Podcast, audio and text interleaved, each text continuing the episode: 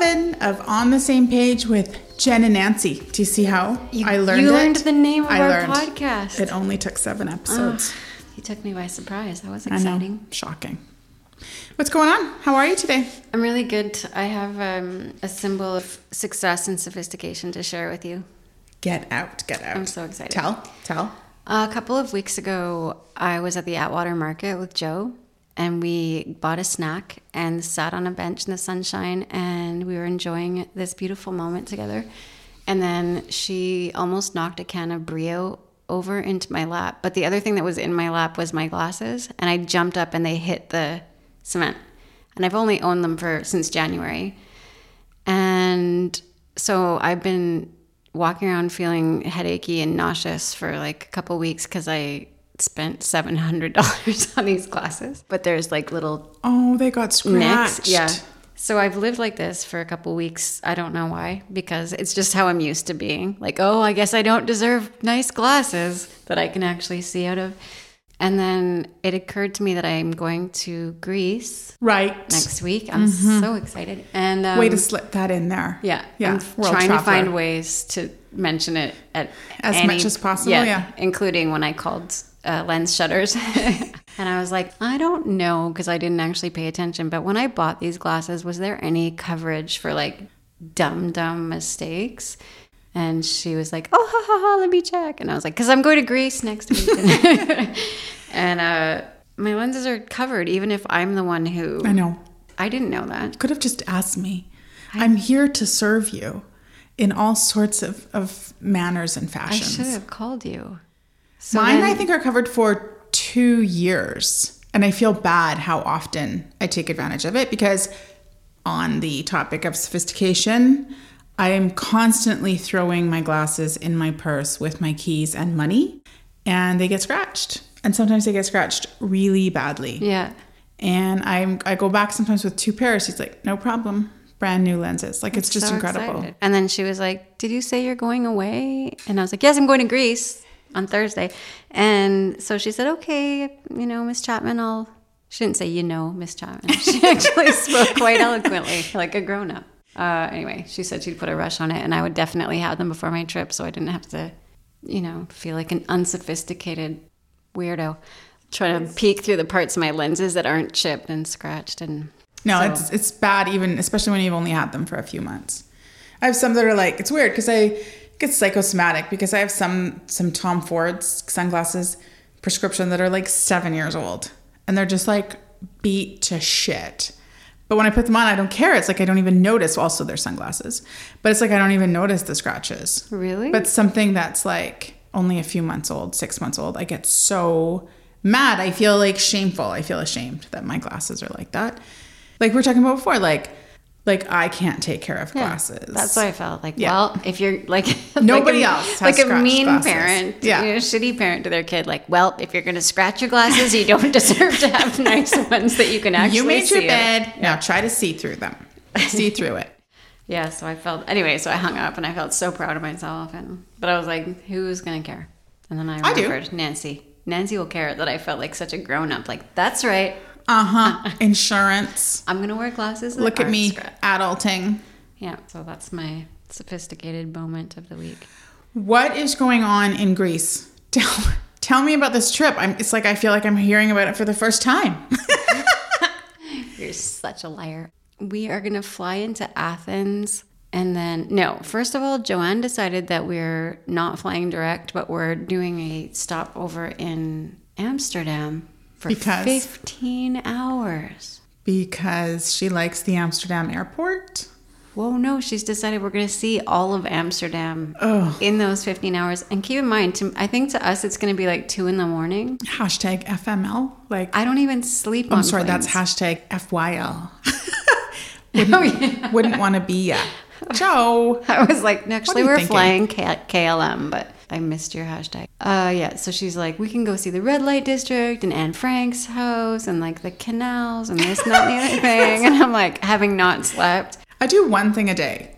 So I would need like three days in Amsterdam. I said, can we go to Anne Frank's house and then like go have a good cry in a Dutch beer and then go back to the airport and curl up at our gate and sleep in a chair. Plus, you're gonna have to figure out how to get. I'm, I mean, I'm I'm not saying it's super complicated, but you have to figure out how to get from the Amsterdam airport into Amsterdam.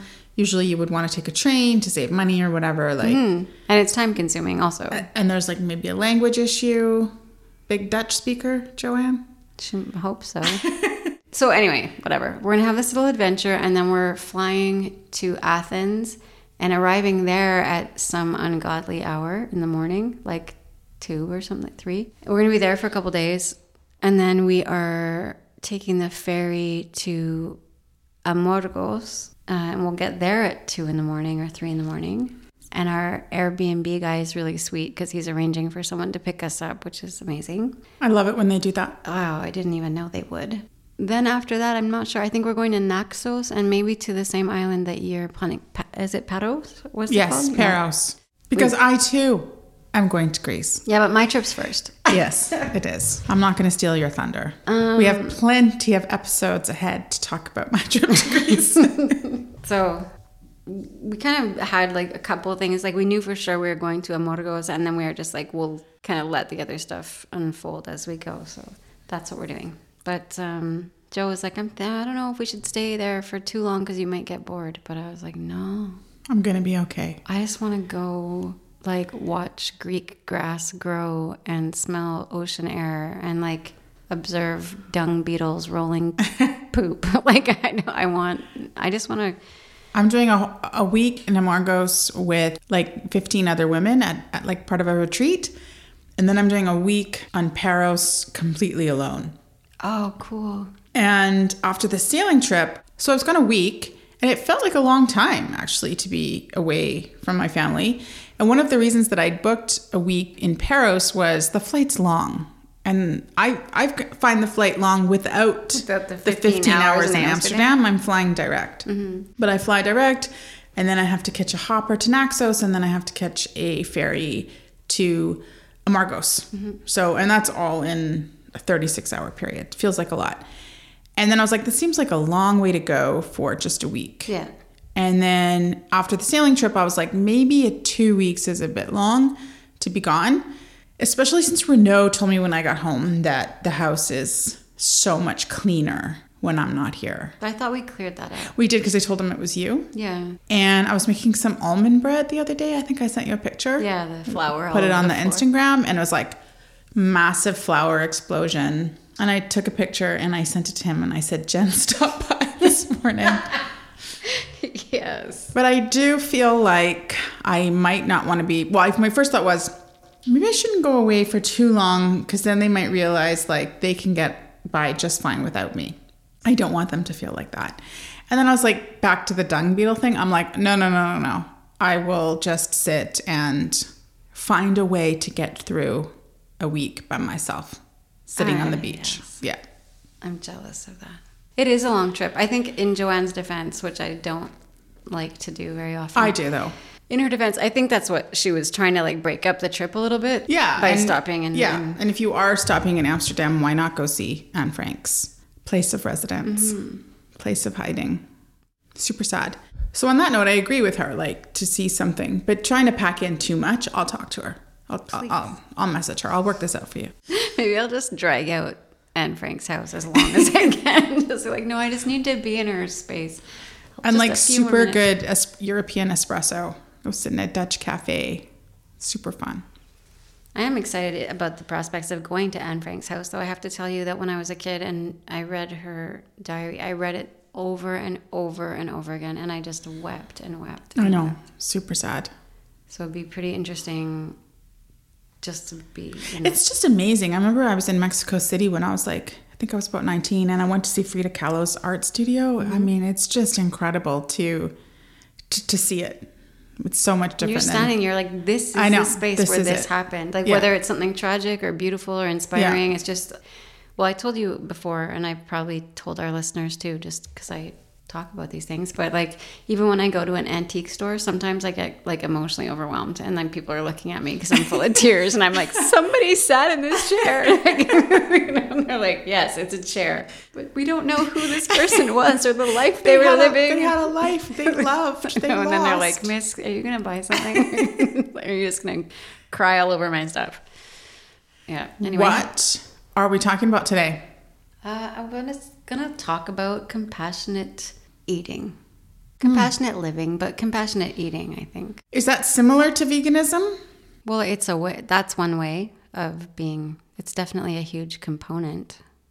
Not just veganism, but even just eating as much plant-based food as possible. Okay. I think. And that's like it's like big now because I mean I was always big, not to take away from your lifestyle choices. No, I invented it.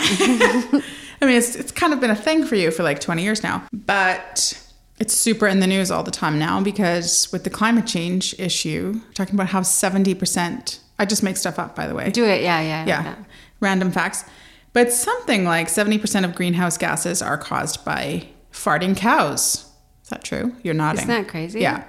So maybe all of us should look to eat much, much less meat, especially cows. Uh, I just would like cows to stop eating so much if they could. Guys, That might have came out wrong because it's not just about the climate change. at least cows are vegan.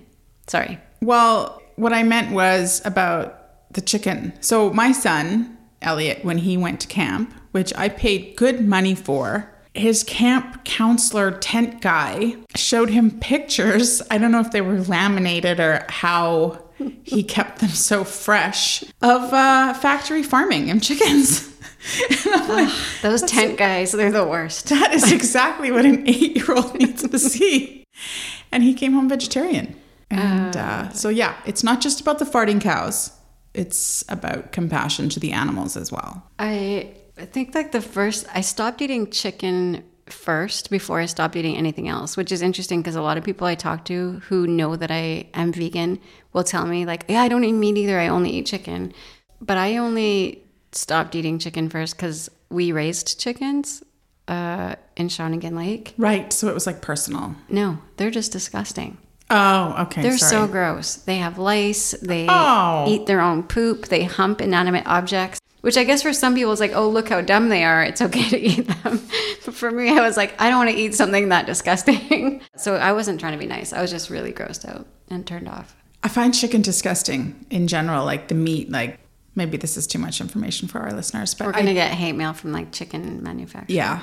Don't at us, chicken manufacturers. It's just the whole like um you buy the I don't know, the whole grizzle muscle bone thing. It's just I prefer to eat tofu to be honest. If I'm gonna have like any kind of stir fry or anything that you can make chicken with, Mm-hmm. you can put tofu and it's just fantastic. Especially if you buy the pre-fried pre-fried tofu. Nom nom nom. Oh, nom, it's nom. so good. It's so good. Yeah. Well, I became vegetarian, not vegan, but I was vegetarian when I was 18 from watching one of those documentary videos, and that was in 1806. So I don't remember. I don't remember where I even got a hold of this because this was pre. Like when you had to go Pre-YouTube. rent the actual VCR in the suitcase. I have no idea where I came across this because, like, we didn't even have internet at our houses then. We didn't have No. computers or anything. So I don't even remember. Maybe it just happened to be on TV or Perhaps something. it was on PBS or something.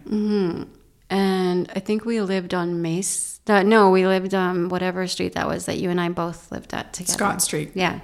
And so I saw this documentary about um, chickens and how they're treated and raised, and that horrified me. And so then I decided I wasn't going to eat any meat that wasn't organic and locally farmed and well treated and free run Which was pretty rare back then. but we lived in a small city and Yeah. there wasn't a ton of health food stores uh, there was like i don't know one or two and they were super expensive and i was an 18 year old waitress so i couldn't afford to if i could even have found it i Right. wouldn't have even known where and i certainly couldn't afford it i'm sure so i just didn't end up eating meat for like three years and then i remember moving to vancouver to the mainland where you could actually have better access to this Yeah. sort of stuff. And I was super excited. And I bought a chicken and ate it and was violently ill. Not because I don't think chicken's that hard to process. I just like it it just grossed me out. Like I just Okay. did not I don't know. My body was just like no. Not I don't think my body was allergic to it or anything. It's just like I wasn't Yeah, no. used to it. And then uh Sometimes when I don't know what to say, I just say, yeah, no. Yeah, So I'm no. like covering all bases both. there. Yeah. Yeah. Mhm. I do agree and disagree with you. Yeah. I validate I see and- both sides of the argument. So, and then I started getting really turned off of things like milk and eggs when I was pregnant, which I did not foresee happening. But I just remember I have a very vivid memory of putting eggs in the frying pan and then there was two together and I went, "Oh, twins." And then I was like, "Oh my god." They're not fertilized, the ones you buy at the grocery store, but for some reason then I just got really turned off eggs. As you know, for like 20 years ago, 30 years now, I guess, I don't like those little white things in the eggs. Aren't they gross? They're it's so like gross. egg snot. To this day, thank you, Jen. To th- I never thought about it like that. To this day, I s- scoop them out. Yeah, they're gross. Yeah. Don't even know what they are. What is it? I don't know. It's like an umbilical cord. With I- baby. that's I don't. Oh no, it's not not. It's not. It's not. They're not fertilized. It isn't. It's just egg snot. I don't know. okay. Must there be one in every egg? And then the milk thing too. Like once you start, I guess. Sorry, listeners who don't lactate, but that, and then like going to drink milk and being so very, very aware of where that milk was coming from, and like visualizing, not on purpose, but like suddenly having these intrusive Yes. visions of where this milk came from, and then I just got so grossed out. But I kept eating other dairy products like ice cream and yogurt and stuff, and um, milk in a latte, things that weren't Right. so obvious until how old would I have been? I was 40, so like nine years ago. Okay. As you know, Nancy, I was in the hospital. I had 12 blood transfusions and six immunoglobule something or other transfusions of a different kind of blood Immunoglobulin, I think they Yeah. call it. because I had autoimmune hemolytic anemia, and the doctors could not determine why that happened. It was an incredibly scary time because they were very honest with me when it was happening. So they would literally tell me, "We don't know if you're going to live till tomorrow, and this is your blood is killing itself faster than we can Replace it. replace I remember it. and we don't know why. And so even once I was in the clear and started to get better, and my um, hemoglobin started, the count started going up and everything, they couldn't figure out where why that had happened. My understanding is it happens sometimes as a, an aside from a different disease, like a different autoimmune disease. Yeah, I remember they were talking about lupus at the time, but you, My you doctor is convinced I have lupus, but like one of the markers never Came there- up.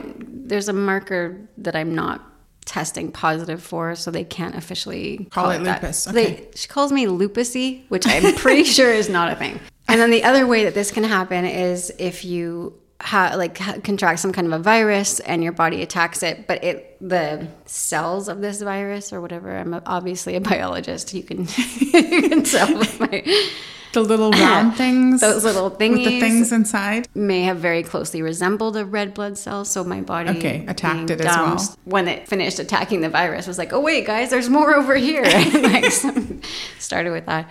But the thing is, I have other symptoms of just dumb autoimmune stuff that many people with a broad range of these disorders and diseases have.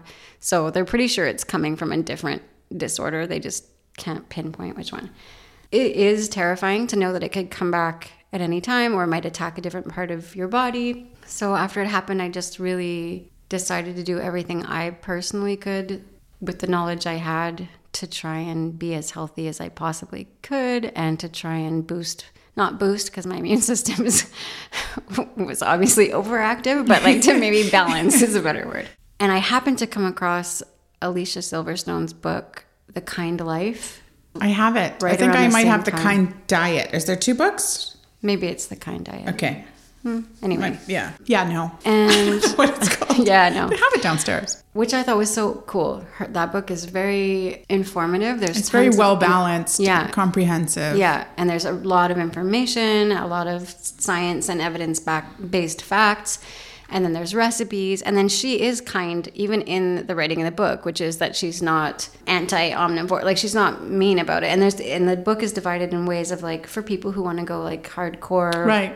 Like all whole foods, um, plant based diet people who are dabbling in vegan and then people who just want to like have less meat in their diet or less dairy. So I think it's a pretty pretty great book for anyone really just who's interested in having a healthier life. But um, after I read that, I decided to eliminate all animal products from my diet, which is not to say that I have never eaten a cannoli since 2010. uh, I have.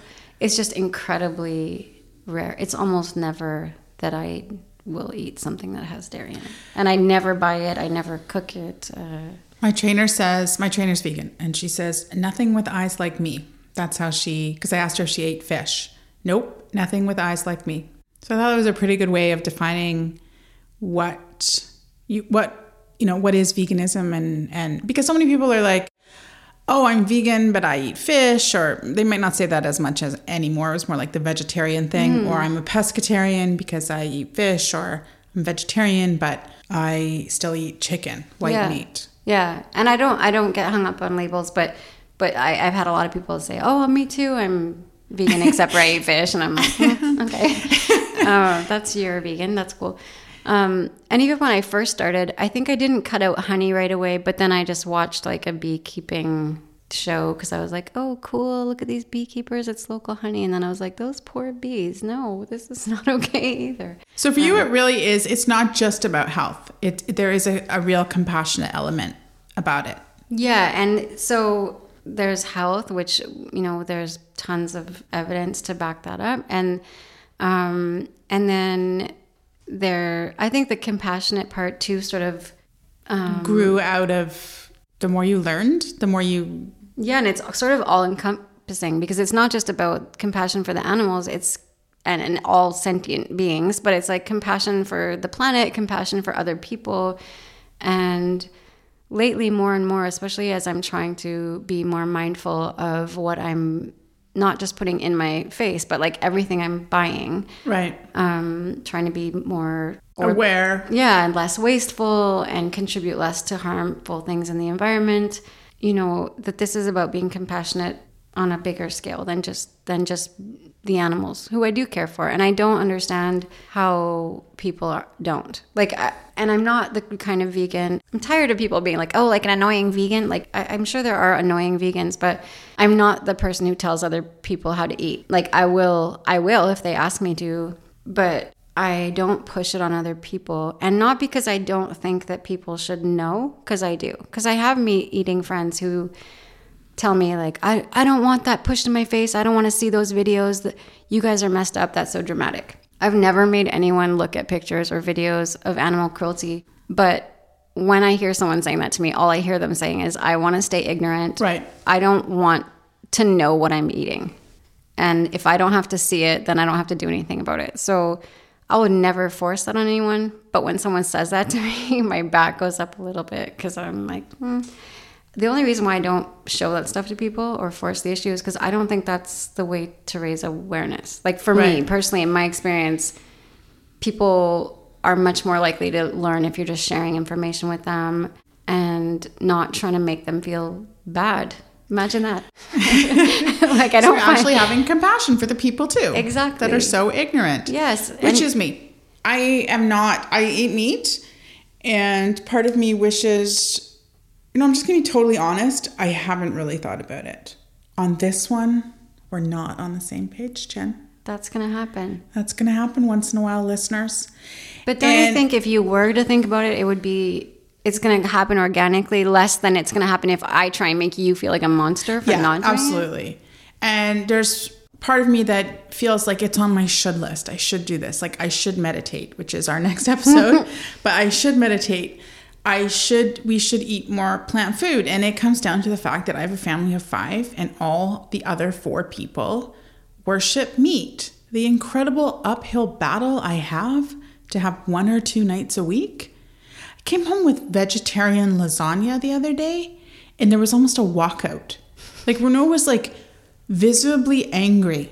Like what were you thinking?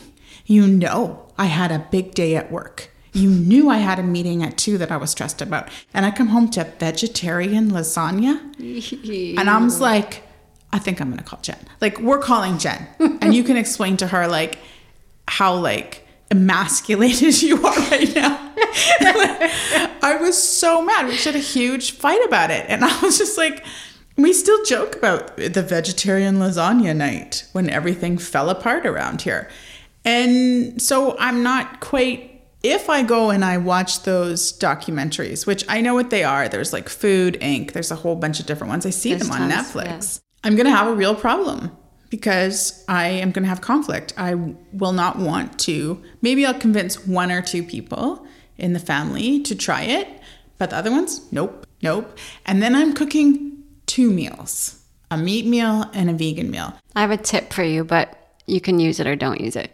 But I've never had a vegan partner. Oh, right. Joe's not vegan. No. And, um, well, my ex was vegan for a very short while just because I was. But basically, my thing was I'm not going to buy it. I'm not going to cook it. Right. But I'm not going to tell you not to. And then with older kids, maybe you won't say I'm not going to buy it, but something I used to do with my kids just when they didn't like anything I made, for example, like Chloe would be like, oh, mushrooms, ugh, you know I hate mushrooms. But between all my kids, everyone hated something. Right. So once they reached an age like 10, 11 years old that they were able to help cook in the rest in the restaurant. Jesus, I don't know why I just invented a restaurant for myself. Nope, I'm going to say the word restaurant. That's why. Um, once they reached a certain age, I said, you know, I'm going to plan the meals for the week on this day before I go grocery shopping. Uh, if you want any say in what we're eating, you can choose the days that you're cooking, and I will buy whatever you need me Right. to buy for your thing that you're making. And I won't complain, even if I don't like it. I'll eat the parts I like, and I won't eat the parts I don't. But that's your night that you get to choose what we're eating, and and but you're cooking it. And when they were really little, it was like I would help them Right. cook it, but it was their they had to choose what it was and tell me what the ingredients were, and they definitely they were like the project manager. yeah, and what's really interesting about that is that one of my kids is now a cook at Tuck Shop, and the other two just really were like, you know what, it's cool. You can just make whatever you want. like, like, Annie made great salad dressing, but aside from that, she wasn't very interested in participating. So, but she learned pretty fast that like there wasn't room for her to complain about it if she wasn't going to be one of the people that was contributing to the meals. So I have a hard time because it's Renault, right? And Renault is out there, as he would like to say, bringing home the apples. Mm-hmm. He's the one that goes out and works nine, ten hours a it's day. not apples, and you know it. and he's it's true the bacon and i do have a problem with him going out there being like the primary breadwinner coming home after nine hours and mm-hmm. me saying here's your tofu seven nights a week and he really just wants a steak so that's just to be honest that's the conflict that i have is i don't know if it would be different if i worked full-time if we both worked full time and we both made the same amount of money because I have money issues, then Would maybe I would feel- feel like I would have more power to say like, you want meat, you buy it, you cook it. But there's when we're talking about this whole idea of compassion, can't believe I'm saying this. I hope he doesn't listen to this episode. I have to have some compassion for him too, which is that he likes to eat meat. So that's where my compassion for other people who don't are not on the same page as me about this comes in is that I understand that they grew up this way and understand that they were conditioned to this and this is what they're used to and and that they don't understand this concept or at least not yet and that I might not be the one to be able to shed any light on it for them. So I don't hate on these people. Like I'm not I'm like I said, I'm not that angry person who's going to tell everyone who eats meat that they're a monster because I understand I understand why they're eating it. I totally get that. It's just that I feel like I'm not going to change. I'm not going to compromise my values Right. for that person. Right. So I have literally been invited to dinner somewhere uh, where the people they asked me to dinner, even though they know that I don't eat animal products, and then they started being like, "Well, what? Like, what are we going to be able to feed you? Will you eat fish at least?" But it's like, but you're inviting me to dinner. You don't have Yeah, to. yeah. I didn't invite myself It's over. like inviting an alcoholic over and saying, "Well, you're you're just gonna you're at least you're gonna have one glass of wine, right? Yeah. Like, come on, don't don't inconvenience us. don't like ruin this. the whole dinner." Yeah. And the funny thing is, it's like, I'm not making you don't do more work. It's just like you don't have to cook the meat part. Right. like it's, I'm not. Anyway, it's interesting. And the only time I think the only time I get frustrated is when someone who doesn't understand what I'm doing or why I'm doing it is confrontational about it. Right. Like I don't understand when they're like, "Oh yeah, well where do you get your protein?" I was going to ask you that. Not because because I know where you get your protein, but before we wrap the episode up, that's the one question that everybody says. Everyone. Where do you get your protein? Everyone. And here's two things. How are you even walking around, Jen? Can you believe I'm not laying on the floor? Falling over. Actually, I'll, I'll say I have three things to say about that. I had One, to wake her up twice already. I keep nodding off. You can't tell because she's editing this, but um, no. Not only do I not eat meat, but I boxed for an hour before I came here, and I survived barely.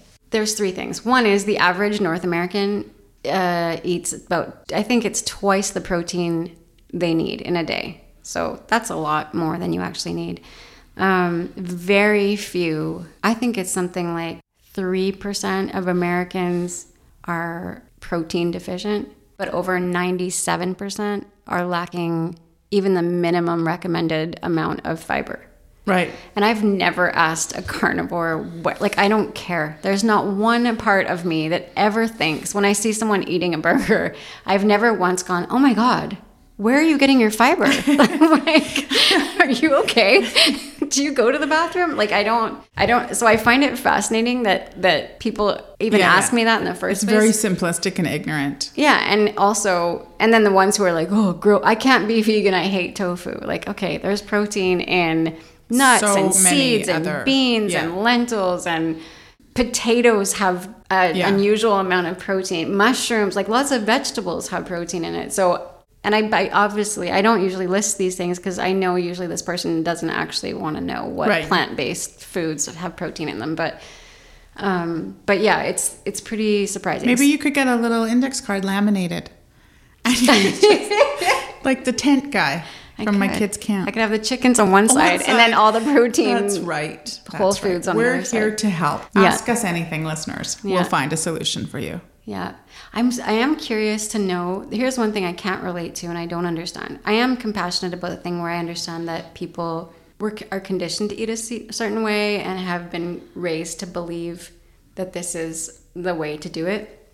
What I don't understand is the people who get upset when they can't have it. Like I'm I'm not sure what they're associating with it. Like I don't understand. Like I know you made a joke and said that Renault felt emasculated. but you know- status. really? I think it's status. I think that people who eat meat see it subconsciously anyway as a sign of status and wealth. And when you are denied it, you're being denied your status, your entitlement. I really believe that. Because I always find it weird when people are like, I can't live without my meat. It's like, okay, well, technically you can, but, you can but that's another live story. without your meat. so why do you feel that way? Like, yeah, oh, that's interesting. I feel like I know that intuitively because I can take or leave it because I don't have that belief, but I mm-hmm. see it in other people. And I think that that's what it is with Renault. Like if he was here right now, thank God he's not. I say that all day long from nine to five, people. But I think he would not admit that. He would say that's not it. It's I actually don't know what he would say. Perhaps I will ask him. But I was reading something, I think it was on marketing, you know, the underlying research of manipulating people to buy things. Mm-hmm. And one of the big things is status. Wow. The interest. Oh, and then the other comment I often get from people is like, it's natural. Our natural instinct is to eat meat, which I I can't remember. Oh, I'm gonna find his name because I'm so embarrassed not to remember this speaker's name. But there is a huge advocate for vegan lifestyle who whose answer to that is, I bet you like all the money in the world. I'm misquoting him, but something along these That's lines okay. That's what we do here. that's Misquote thing. people. That if you put a toddler in a playpen with a piece of fruit and a rab live rabbit, the toddler's instinct is going to be to eat the apple, not the rabbit, kind of thing.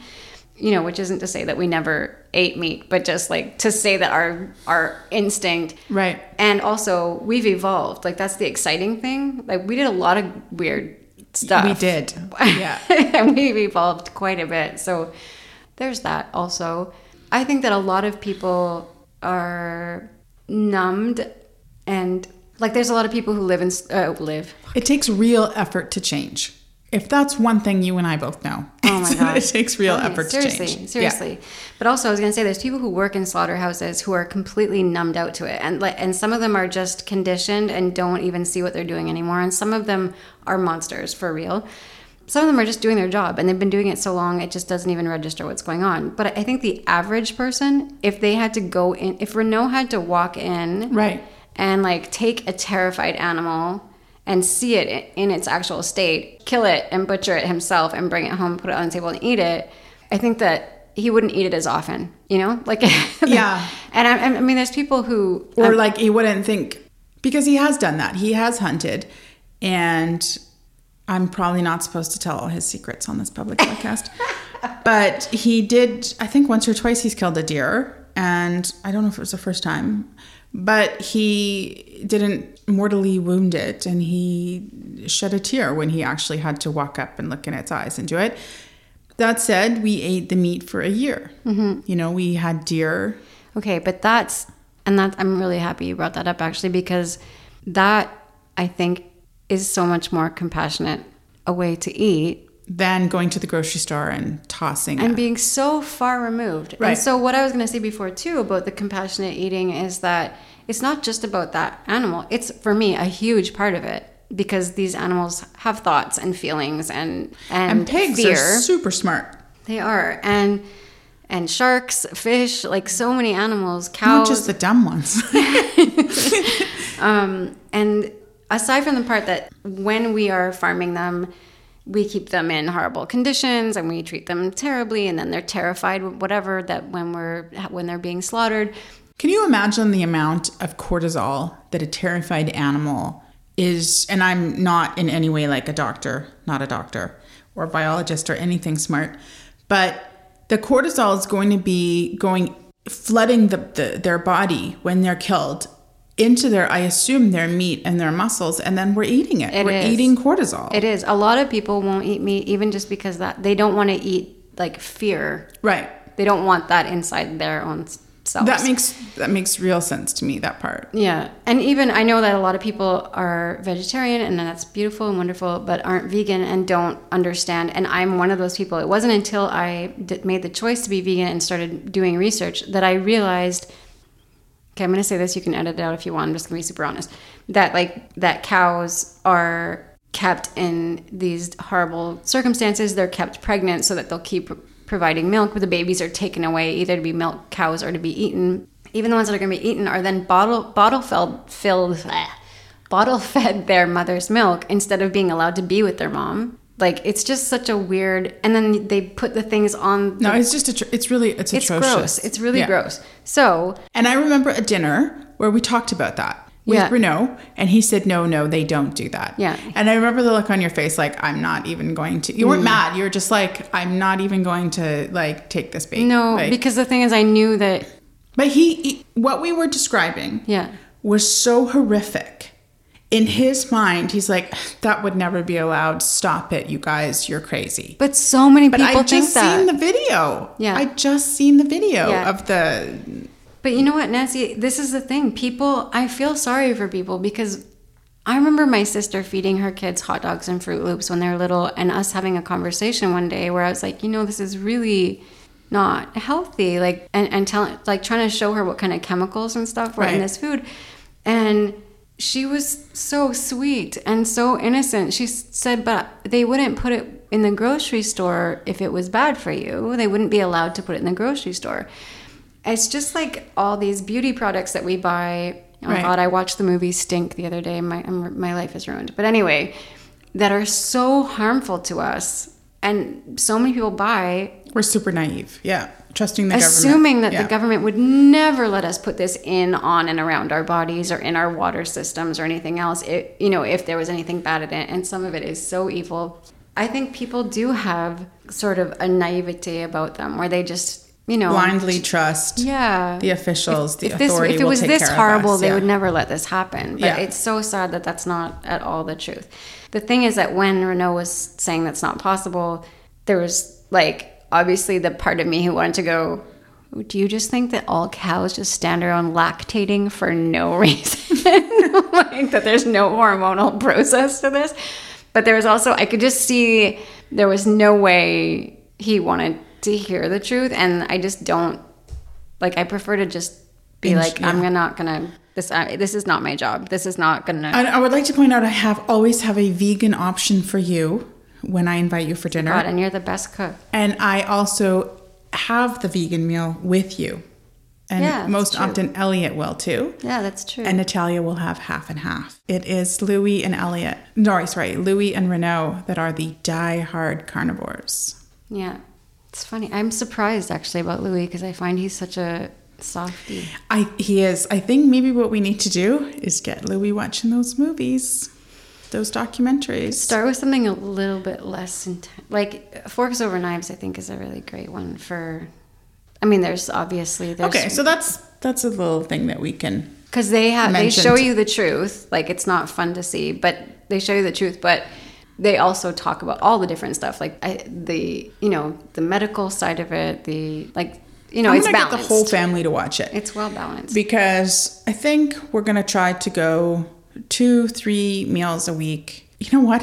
I'm gonna bring home a vegetarian lasagna again, if it kills me. There's nothing. There's nothing wrong with you just being like, I don't know. You could start. There's people who just have meatless Monday, and then they do like the whatever, and then your kids can complain and whatever, and not eat if they don't want to. it's not my kids I'm worried about. I know.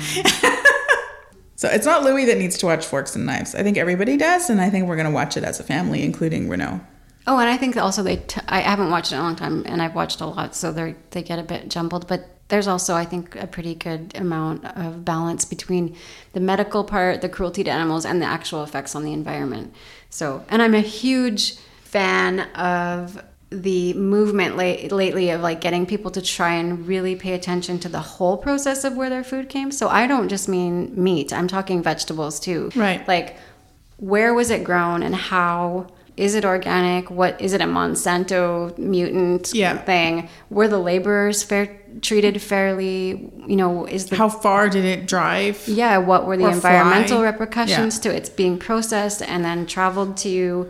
And then what is it being packaged in? And how did that packaging come to be? You know like really putting a lot of thought into how did that carrot even get on your plate Right. you know? And is it even healthy? And how many people were harmed just to put that there and with meat especially the part where I, I can't one part that is really hard for me is seeing how much of it goes in the garbage or how much of it is just mindlessly shoveled into faces like fast food style supersized Right. whatever like i said i can be compassionate about somebody eating meat but when i see people ordering a big plate of meat and then throwing it in the garbage my heart hurts so Right. much that somebody lived a horrible life was terrified to die was killed and then thrown in the garbage like not even eaten Oh, thanks, Jen. sorry just like Have a really good day now. but it's just something to be mindful of when we order.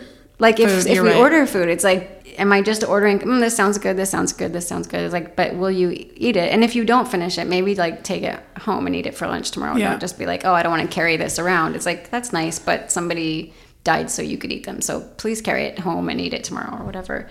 I had a story to tell, but since we're doing back to back episodes today, because you're going to Greece, Mm-hmm. and so we need to get a few episodes in the bank. Did I mention you were going to Greece? I will tell my story. I probably didn't hear if you did because I've been really distracted lately because uh, I'm going to Greece on Thursday, so it's heavy on my mind. all that packing, all that suntan Oh, I've been packed for weeks. I will tell my story at the beginning of episode seven, which is going to be on meditation. And so, if you are listening to this episode when it comes out live, the meditation episode will come out next week. And if you're binging on the same page with Jen and Nancy, my story will be in the next episode. Jen, how can people get a hold of us? They can find us on Instagram at on the same page pod. That's right. And I am on Instagram, Nancy Murdock, N A N C I M U R D O C K. I'm on Instagram, Jennifer June Chapman. We are at on the same page pod.com. where you will find all of the links, including our Patreon. Our Patreon is so awesome. You should subscribe to it because you get to listen to bonus episodes and bloopers and unedited footage of me being verbally abusive to Nancy. And you'll also be getting ad free episodes, and you'll be like, but there are no ads. But we're going to be starting. Just need to find a sponsor. We just need to find someone willing. we just we just lost all, all of the meat industry and dairy industry sponsors that were lined up. I guess we're not going to get maple leaf bacon now. Sorry, guys. All right, guys. See you next week. Take care. At the same stage, I, I,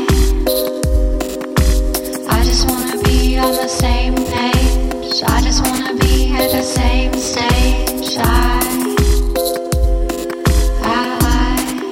On the Same Page podcast, including show notes and links, provides education and entertainment and is intended for information purposes only. The information provided is not a substitute for medical advice, diagnosis, or treatment, nor is it to be construed as such. We cannot guarantee that the information provided on this podcast reflects the most up to date medical research. Information is provided without representation or warranties of any kind. Please consult a physician for any medical needs and always seek the advice of a qualified health professional for any of your mental health questions. On the Same Page with Jen and Nancy is recorded in Montreal, Quebec. The podcast is written, hosted, produced, and edited by Nancy Murdock and Jen Chapman. Original theme music by Jen Chapman.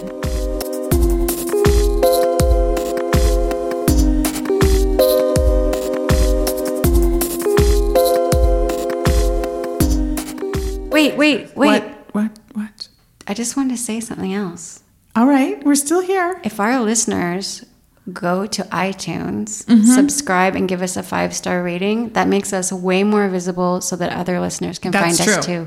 That is the number one thing you can do to support the show is to go to iTunes and subscribe. And you'll get a notification every time there's a new episode. And the more subscribers that we have, it signals to iTunes to promote the show and they will suggest on the same page with Jen and Nancy to other listeners and spread the word. And our community will grow, and that will be so fun and exciting.